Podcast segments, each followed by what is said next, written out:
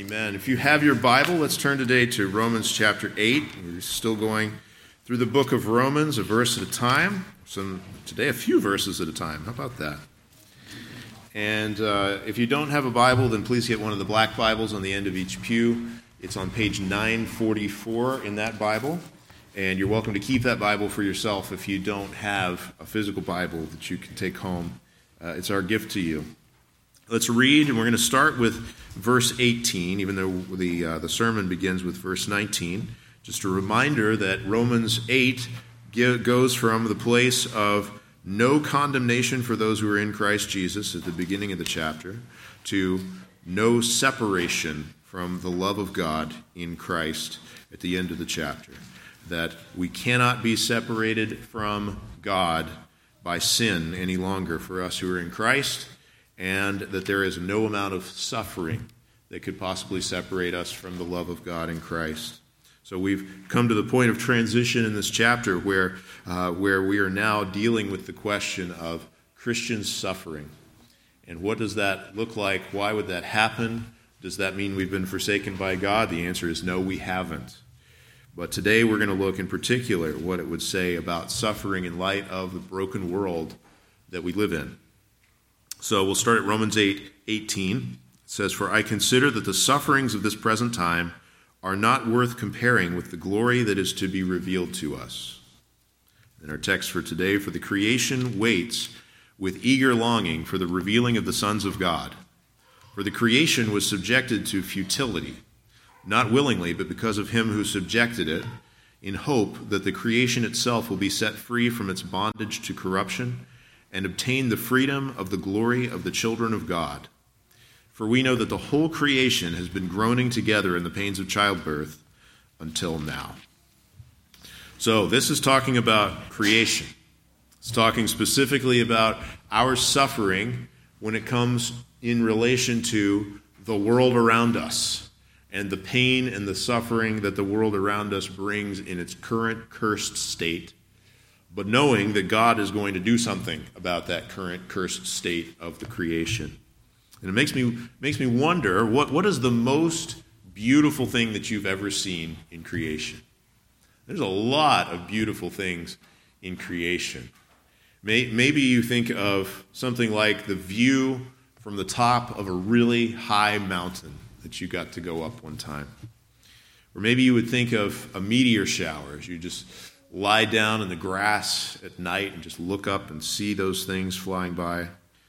Maybe it's a sunset, or maybe lots of sunsets that you've seen where each one you think might be the most beautiful thing you've ever seen.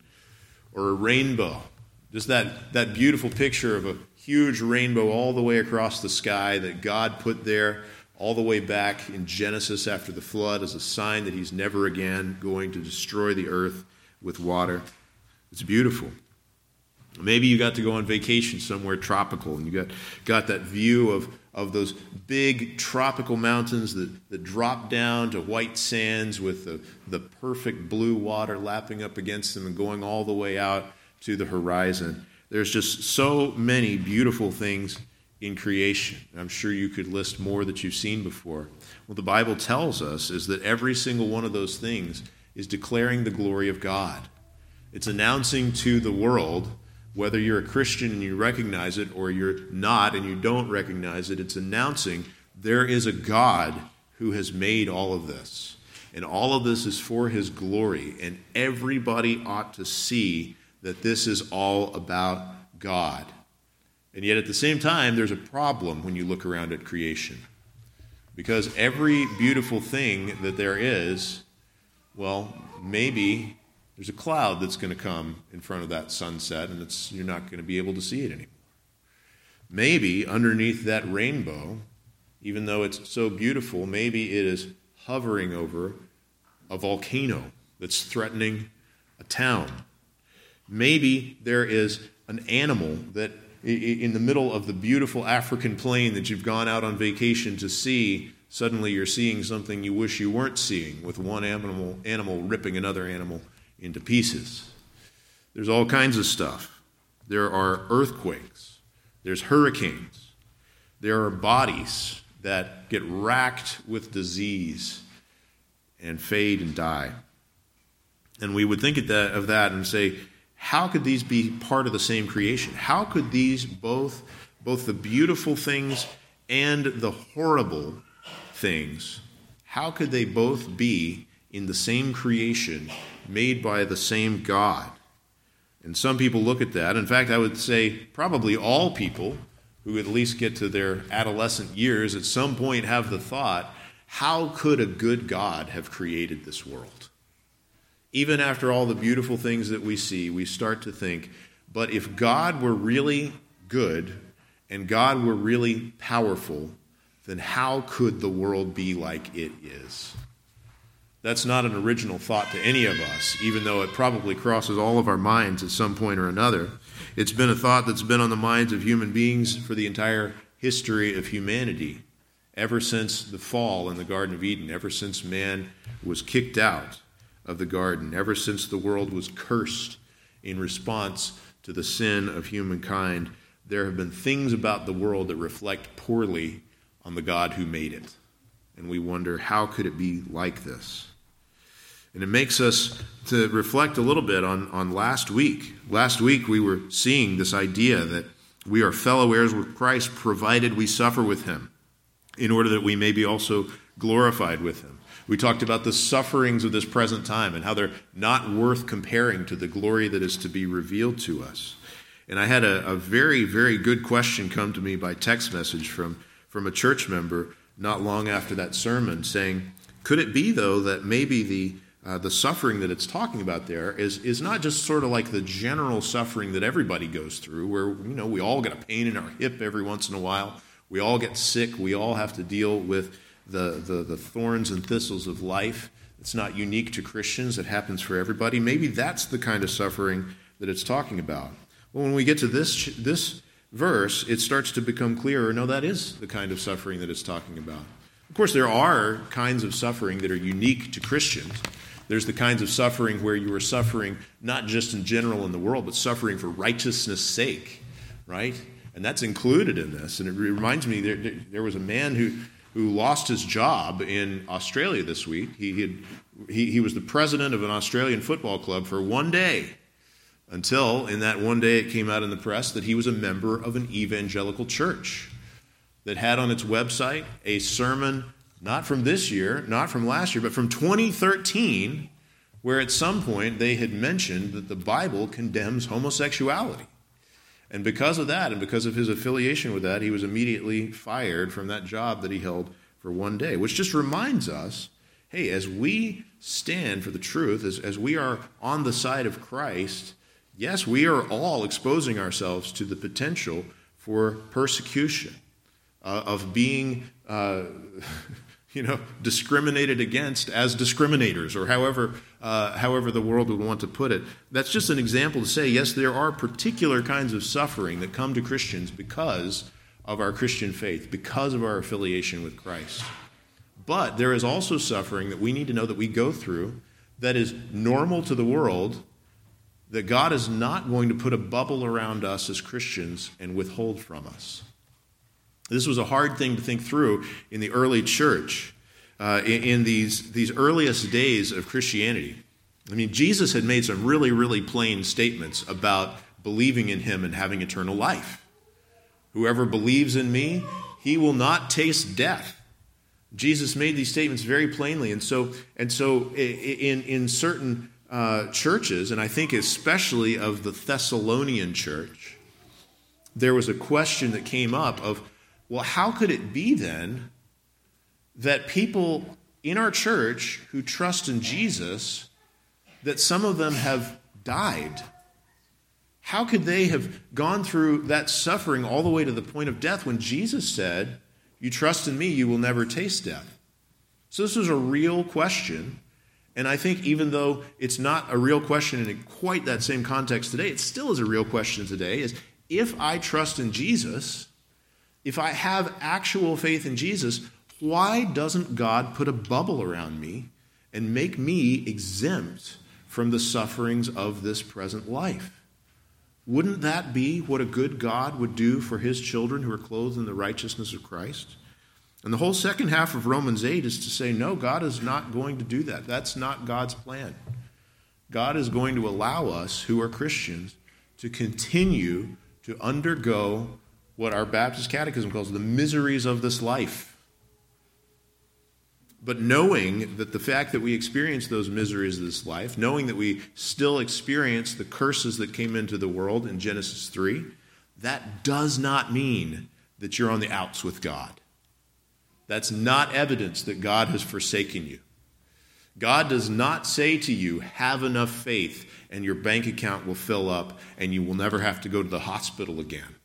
That's a false gospel that's all over your televisions for those who still watch television. but we, uh, what we have here instead, we have the actual truth, which is we're following after Christ. Now I'm preaching last week's sermon all over again, right?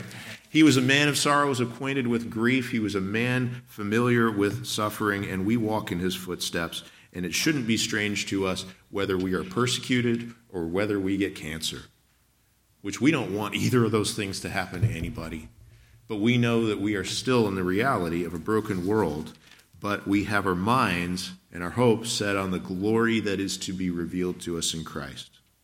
All that to say, in relation to these verses, that Part of why that happens, part of what he's getting across here, is that he has not yet taken away the curses on the world that we live in, but he's going to.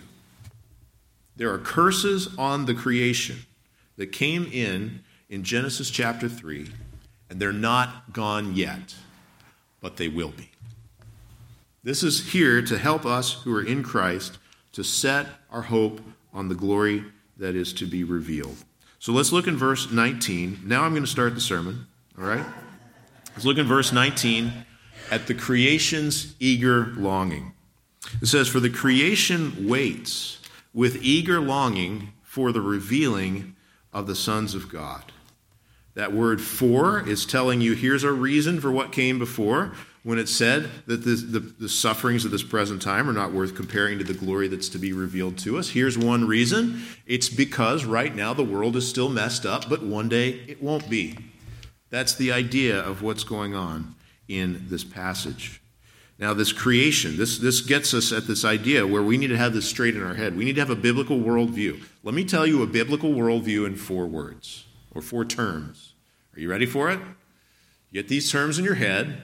Begin to understand them, and you will have a biblical world view creation, fall, redemption, new creation.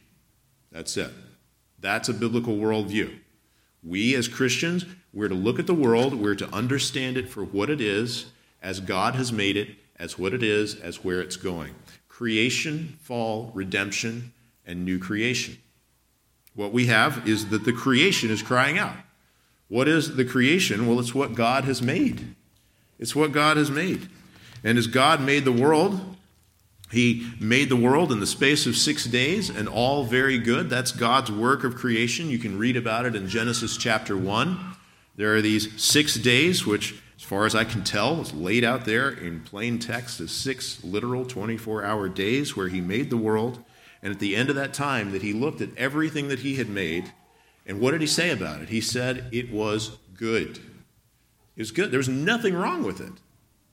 God didn't make a world in which things were messed up. That wasn't going to come until Genesis 3. We'll get there in just a minute.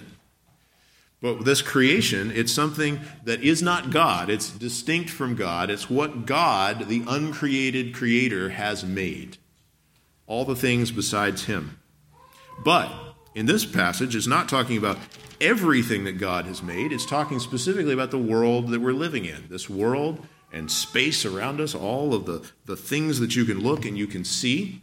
How do we know that? Well, think about all that's involved in what God has created. Obviously, God created the world that we're living in, and God created angels. Did you know that? They're not eternal beings, they're cre- creations of God. But this passage is about things in creation being redeemed being set free from their bondage to decay. And did you know that there is no plan of salvation for fallen angels in the Bible? There's the elect angels, two thirds of heaven's legions, who stayed with God. And then there are the reprobate angels, a third of heaven's angels that fell, rebelled against God. Their leader's name is Satan. We call them the demons, and they have turned against God, and there is no plan of salvation for them. There is no redemption for them. And this is talking about a creation for which there's a redemption. So it's not talking about those spiritual beings, the angels. Another thing that it's not talking about is humanity in this passage.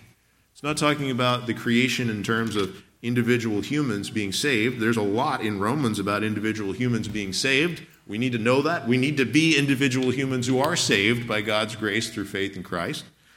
But this is talking about the creation looking at those humans, something that is other than those humans, looking to see the revealing of the sons of God.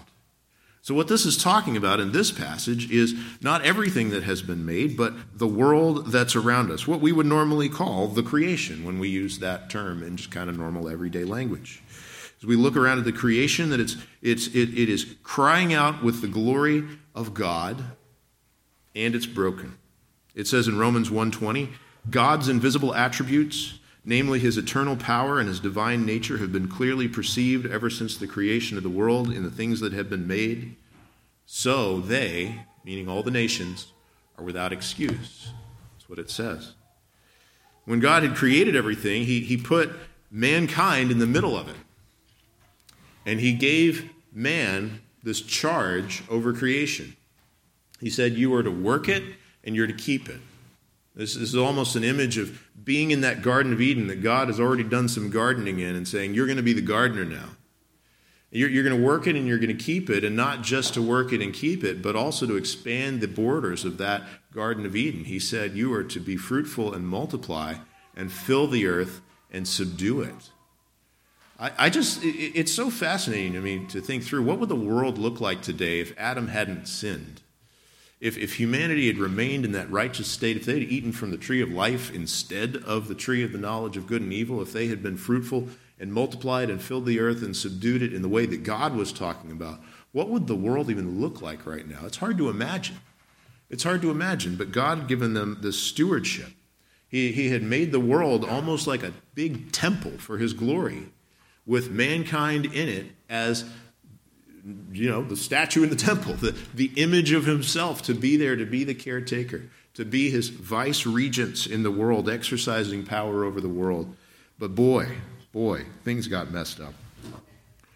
Excuse me. Things got messed up. Oh, here's a side note. People ask this question all the time. This is probably a good time to address it.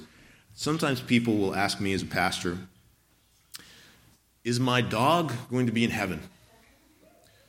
Now, I, I, get why some people laugh at that question, but some people are really, really not laughing at that question because we, we can really get bonded to, to certain animals and, and things in creation that we can see. Yeah, God's good design is there, and, and boy, that, that, that animal was a companion and a comfort to me in certain ways. Well, I will say this. It looks like in the new creation that there will be animals. It says in Isaiah 65 25, the wolf and the lamb shall graze together. The lion shall eat straw like the ox, the dust shall be the serpent's food, and they shall not hurt or destroy in all my holy mountain. Now, the question will your pet specifically be there in the new creation? The Bible doesn't say. It just doesn't say. Now, immediately when you die, when you go to heaven as it is now, apart from your body, with your soul only, in that time between your death and the resurrection on the last day, I'm pretty sure your pet will not be there. But in that day after the resurrection, when, when God has recreated the world, as he's talking about in this passage, when he makes all things new, it says that there will be animals. Will it be specifically fluffy? I don't know.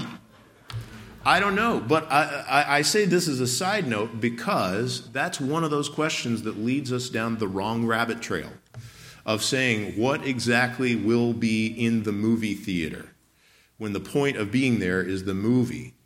What, what exactly will be in that new creation when the point of being there is the God of the new creation who's going to dwell with us as we're going to behold his glory in all its perfection? But here's what it says in verse 19. It says that this creation, we, we've got down the idea of what the creation is, but it says it waits with eager longing for the revealing of the sons of God. Let's look at that last part of that verse the revealing of the sons of God, what, what is it waiting for? Well, what it's waiting for is that day when all the redeemed of Christ are going to be in their resurrection bodies and glorified and living in the presence of God forever and ever blessed, enjoying Him in both soul and body forever and ever. The creation is waiting for that. It says in John 3 2, Beloved, we are God's children now. You're already God's children if your faith is in Jesus, but what we will be has not yet appeared. But we know that when he appears, we will be like him because we shall see him as he is. That is something to look forward to. It's something to look forward to, and it's something that the Bible personifies the world itself as looking forward to. That day when those who are in Christ are publicly acknowledged and acquitted in the day of judgment and perfectly enjoy God forever and ever. We, according to 2 Corinthians 5:17, if anyone is in Christ, he is a new creation. The old has passed away, behold the new has come. We're already, if you're in Christ, you've already been recreated on the inside. You're already part of the new creation that, that Jesus is bringing in for all eternity. But you say, but I still have, I still have my decaying flesh. I still have the desires of the flesh. I still have to cut off the old self, that, that dead body of, of sin every morning that wants to drag me down and to tempt me. Yes, we do. So, so are you a new creation or are you still here? Well, yes, both. It's the, the already and the not yet. You are already a new creation in Christ, but what you will be has not yet appeared. But it says here the creation itself is eagerly longing for that day when it will be revealed. What does that mean? Does that mean that the dirt that you're walking on has a sentient mind and it's just looking at you saying, Is this going to be one of the sons of God? No. The dirt does not have a thinking mind. This is what's called personification. It's a literary device. It's, it's showing us here that this is what the world was created for. It was created for the glory of God to be demonstrated in the image bearers of God. That's what it's here for. It's not happening in any kind of perfected way at all right now. And so when something that was made for a purpose isn't being used for that purpose, it's like it's longing to be used for that purpose. And so the creation itself is eagerly longing for the revealing of the sons of God. Just like Jesus said in Luke 19, I tell you, if these were silent, that's the crowds crying out, Hosanna to the Son of David, Hosanna in the highest. He says, if these were silent, the very stones would cry out. He's saying the world itself was made for the glory of God, and it will be turned to the glory of God one way or another. And we're going to be there. It's eagerly longing for the revealing.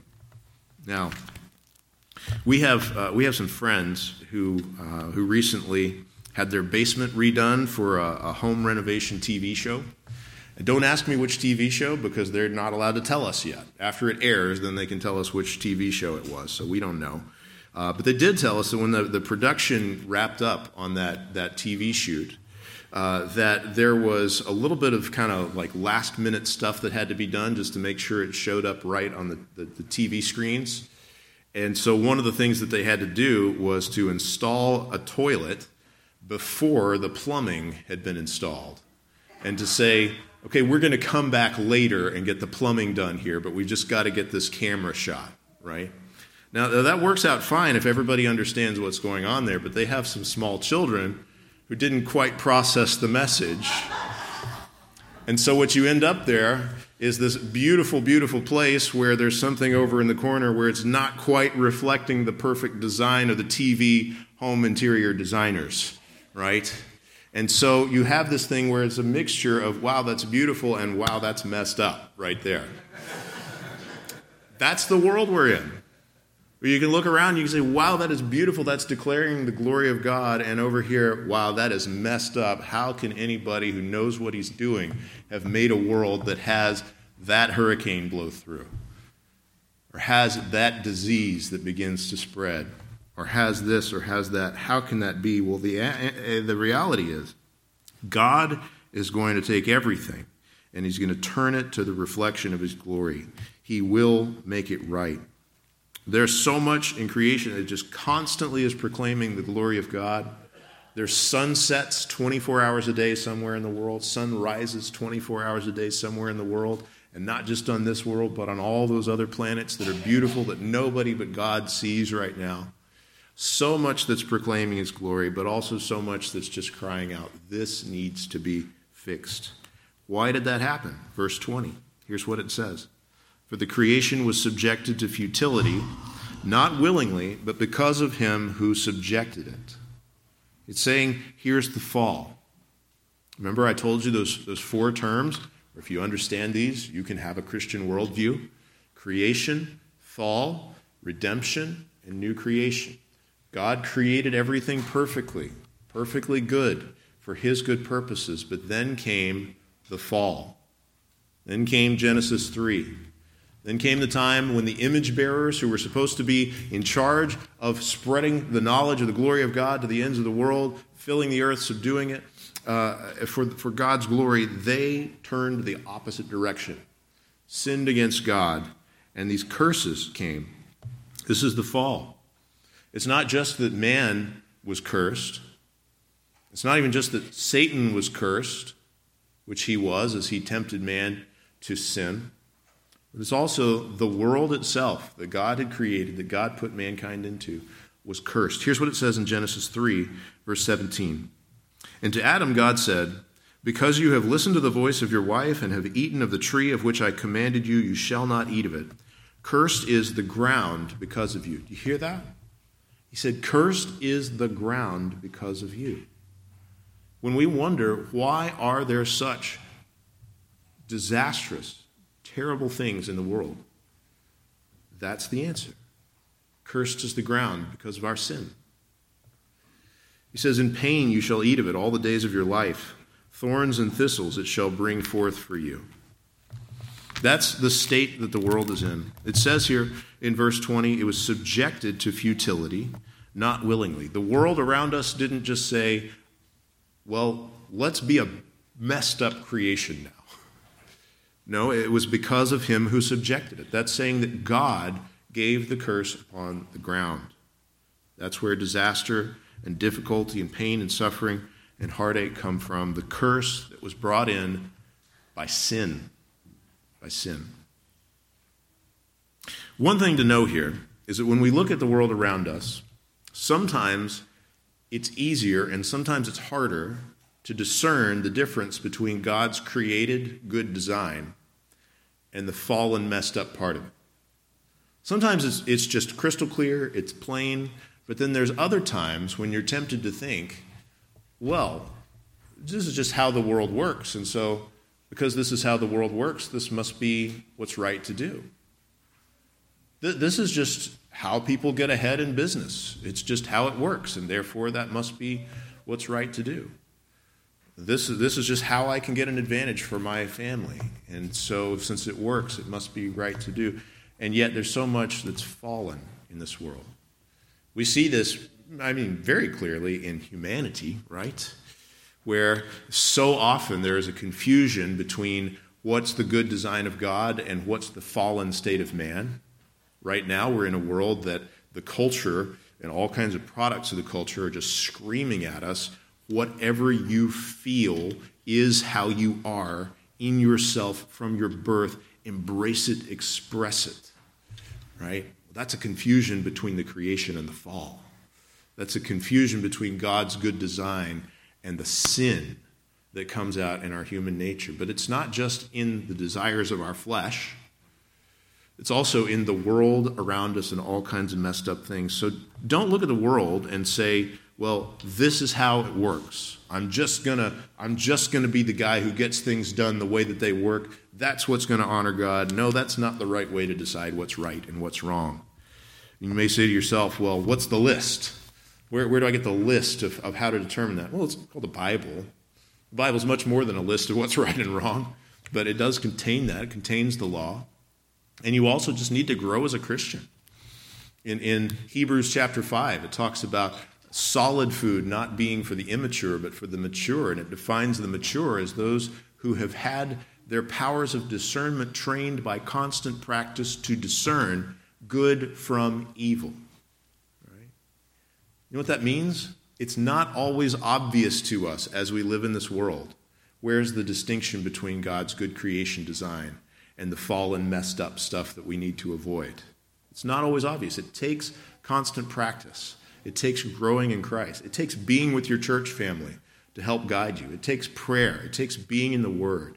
We have to, by constant practice, learn to distinguish what seems to most people to be obvious. What's good and what's evil? Well, it's not always so obvious because we're living in a cursed world.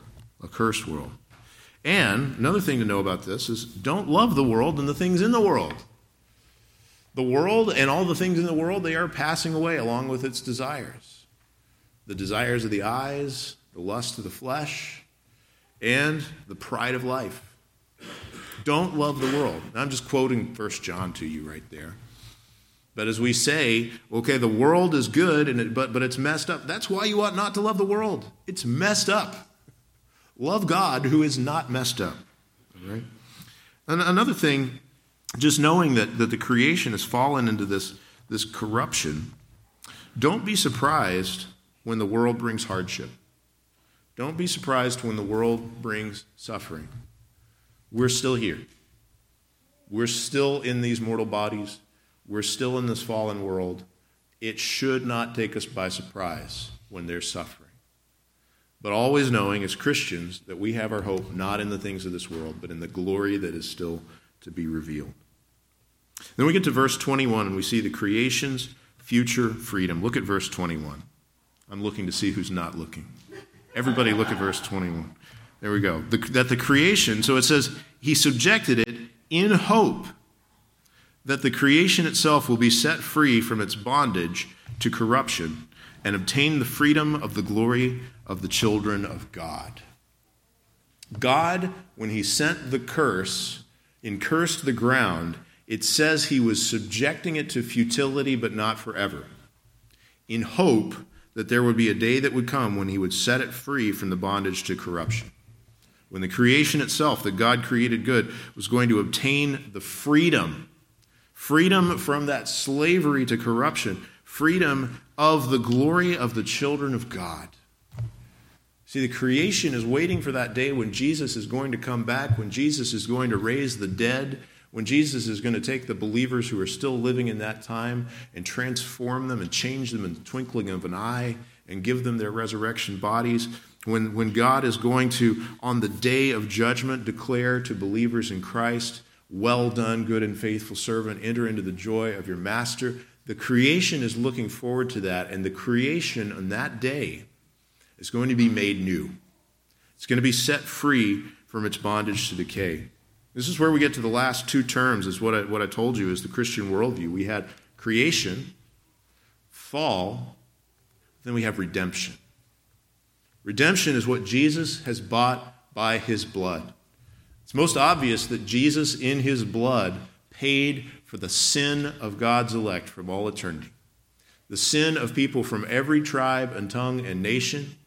The sins of all of these people, this massive number of people that can't be counted as the stars of the sky and the sand of the seashore, that Jesus laid down his life to redeem us from our sins. You need to trust in Jesus.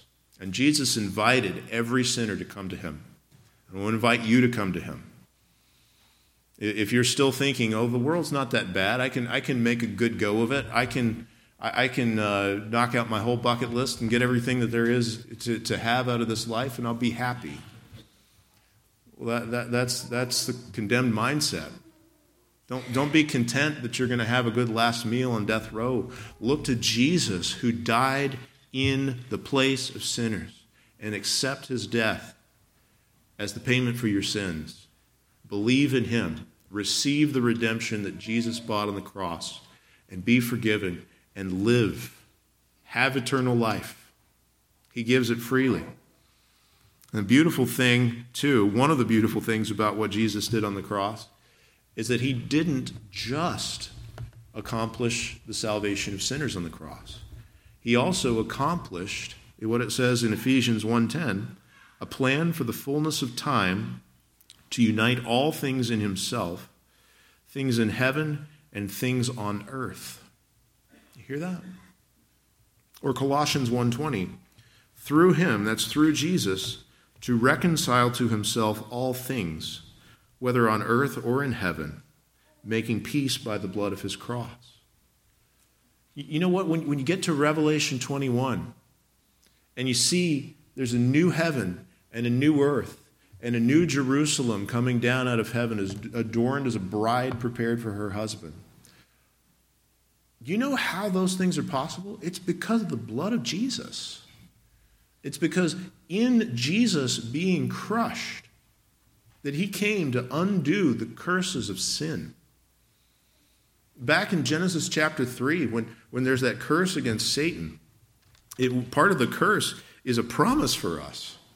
Because he says to Satan that there's going to come one day a seed of the woman, a child of the woman, who is going to crush Satan's head, even as his own heel is crushed. It's right in the middle of the curses, and it gives us an indication right there. What, what's going to happen with Jesus is going to bring about the undoing of the curses. You know, as an individual, the thing that, that we, we concentrate on, the thing that we most makes us our, our hearts sing, and, and reasonably so, is the fact that Jesus' death was for me. He died in my place to pay for my sins. Oh, I mean, glory in the cross of Christ because of that. And he also died to undo the curse on the ground. Can you believe that? It's amazing. Do believe that because the Bible says it. What Jesus is bringing about is a new creation. It says it all the way back in the Old Testament, places like Isaiah 65 that Rick read to us this morning, places like uh, in the New Testament, like Revelation 21. This, this new creation is coming. It makes us have this question is that, is that a whole new world? Sometimes the Bible makes it sound that way, because uh, like Matthew 19, 28, Jesus said to them, Truly I say to you, in the new world. And then he describes that. Or in Revelation 21, I saw a new heaven and a new earth, for the first heaven and the first earth had passed away, and the sea was no more.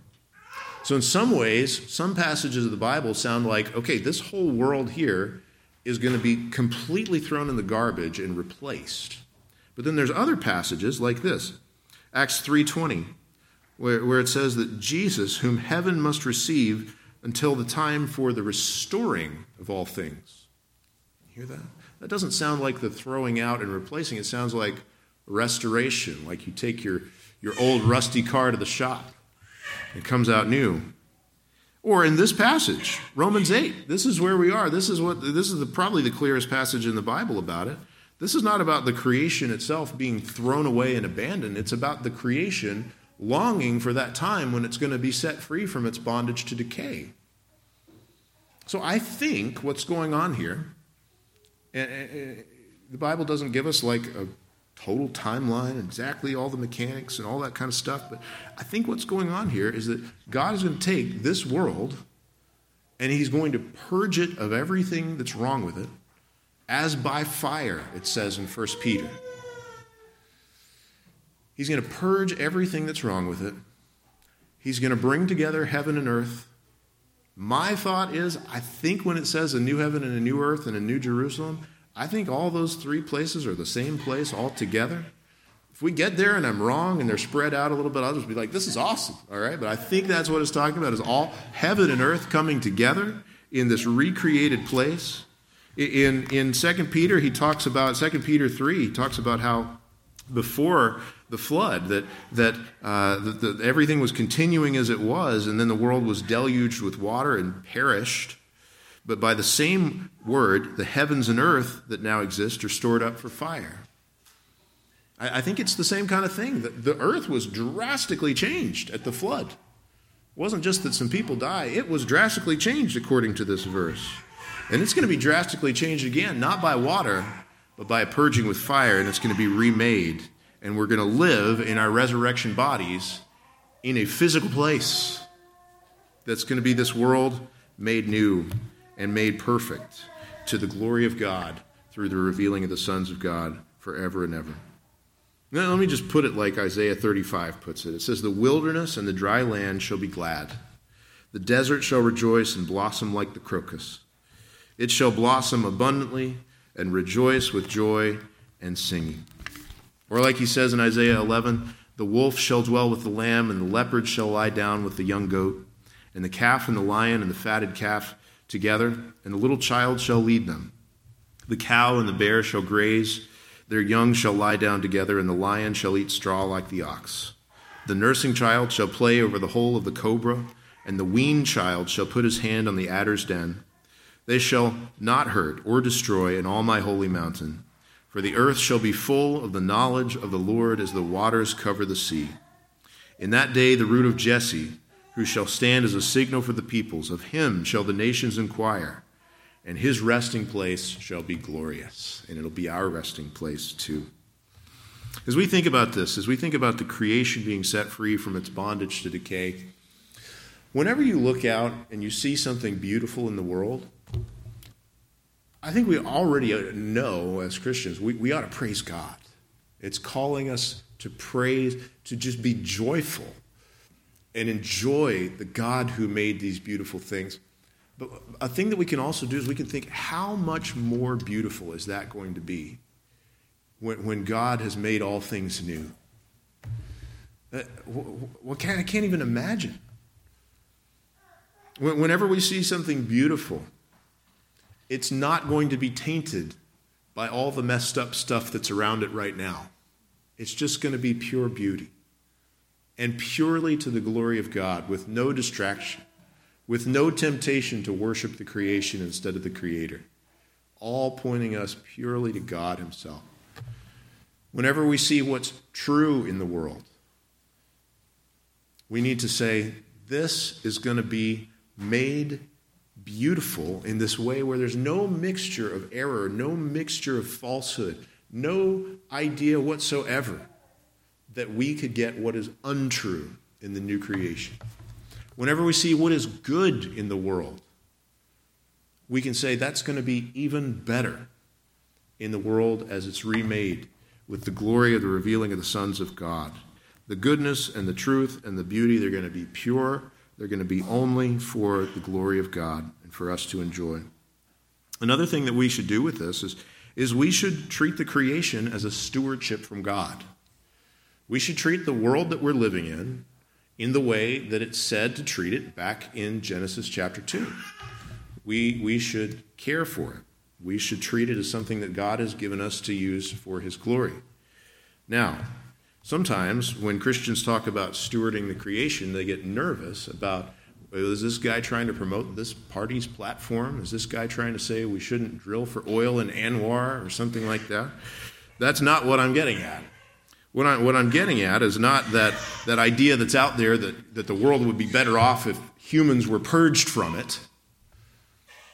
What, what we've got here is that the world itself, it's not waiting for a day when humans are gone. It's waiting for a day when the sons of God are revealed in the glory of the Son of God. Remember, God put humanity into the world in a garden, and their charge was not take your hands off the garden and let the woods take it over again. The charge was fill the earth and subdue it.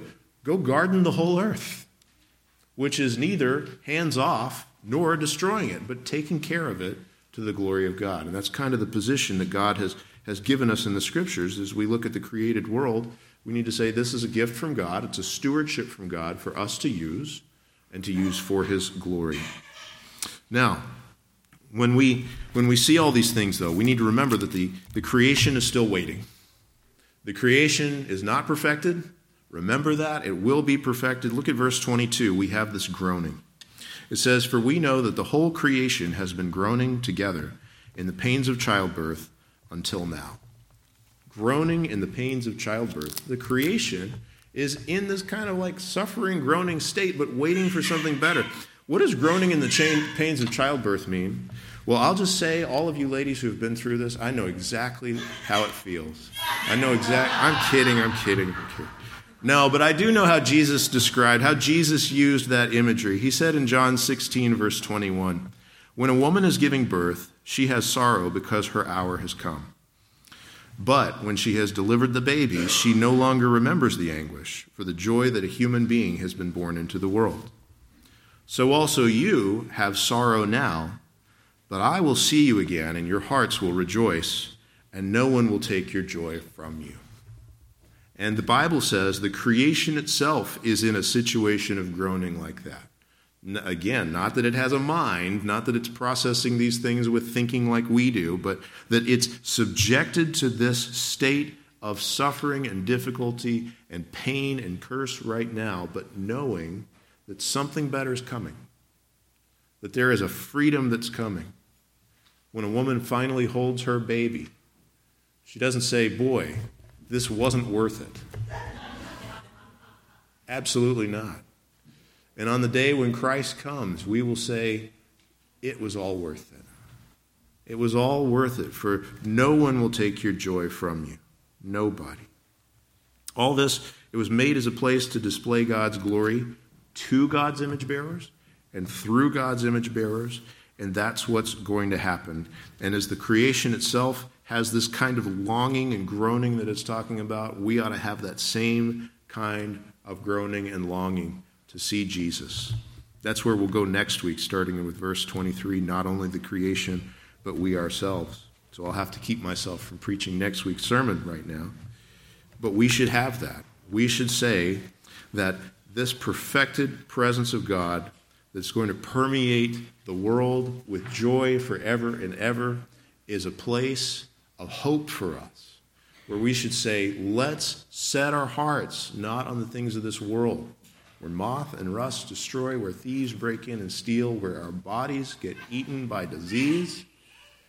But instead, let's store up for ourselves treasure in heaven, with our hearts on the new heaven and the new earth, where there is neither suffering, nor crying, nor pain, nor mourning. All of those things are put away. Let's put our hope in Jesus, who will bring us a joy that can never be taken from us. Let's pray.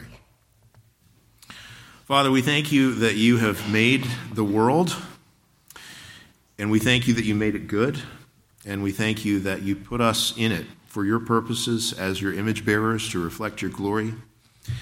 But God, we also uh, we, we feel the pain of the curse right now. We, we feel suffering and difficulty, and we, we see disasters. And uh, Lord, there is just horrible things in this world that that if we were to simply tell people that, uh, that God made this world and then they look at these things, they might wonder about your goodness. But we also know that it's because of sin, and we know that you'll make all things right. God, I pray for those who are apart from Christ right now. I pray that you would grant them this hope and this eternal joy of turning to Jesus, who came into this world, suffered alongside us, suffered in our place for our sins, and rose from the dead, defeated death, and rose in his resurrected new creation body. God, turn people to Jesus in faith, save them. And for us who are in Christ, I pray that you'd set our hope on that same thing, on, on the death and resurrection of Jesus, the one who's uh, uniting all things to himself, whether in heaven or on earth. Um, God, we thank you that you are going to set this creation free from its bondage to decay. God, I, I, pray that you'd set our hearts not so much on the world that we'll live in, but on you, the God that we will live with forever and ever, to treasure you. And it's in Jesus' name we pray. Amen. Let's stand together as we sing our last hymn in response to God's word.